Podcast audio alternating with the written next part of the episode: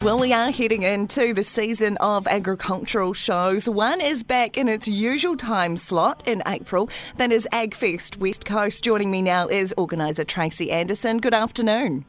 G'day, Ro. How you doing? Very well, thank you. And I imagine you are too, along with the other organisers of AgFest West Coast. You've had a challenging couple of years, needing to move from April 2022 to October. You stole the Canterbury show slot, but you're back in your normal autumn position. We are, Ro. It, actually, the autumn works better for the West Coast farmers, so that's why we always intended, once we got through all that COVID stuff, to move it back to its original um, time of the year, which was autumn. So, you know, early early April, April 12th and 13th.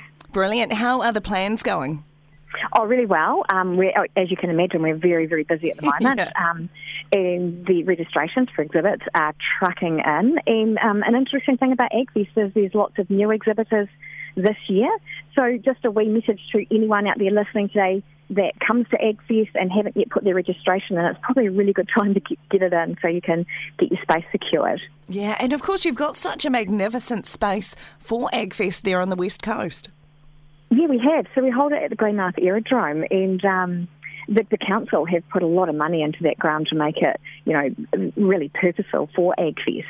So it, it makes it um, a pleasant experience for the exhibitor. Yeah. As well as us, the organisers, yeah. Absolutely. Of course, I was there the Mudfest of 2018. yeah.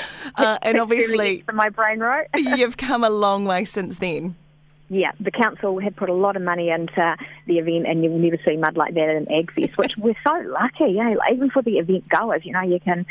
You don't have to really don your gumboots. You can wear your R.M. Williams boots to AgFest. Oh, which is always always a good thing, uh, especially if Jamie Mackay's around. Loves a uh, field day that he can wear his uh, RM Williams boots. Really good clothes.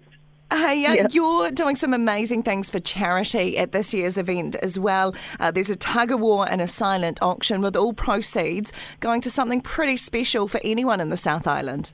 Absolutely, Ranui House, and there's probably not too many people around that haven't, um, you know, known someone that needs to use those facilities. So yeah, we're partnering with Ranui House, and um, yeah, there's there's a lot happening, and we're hoping that a lot of money goes their way. Yeah, absolutely. The other charity you're supporting as well is the Bone Marrow Cancer Trust, uh, which is great to see. And as you say, not many people in the South Island wouldn't have known someone or had to use Ranui House, sadly, themselves uh, to support loved ones who are battling cancer. So great to see uh, very worthwhile charities uh, being beneficiaries of AgFest. Now, of course, uh, Friday the 12th and Saturday the 13th of April, what else can people expect? You usually put on a bit of a show.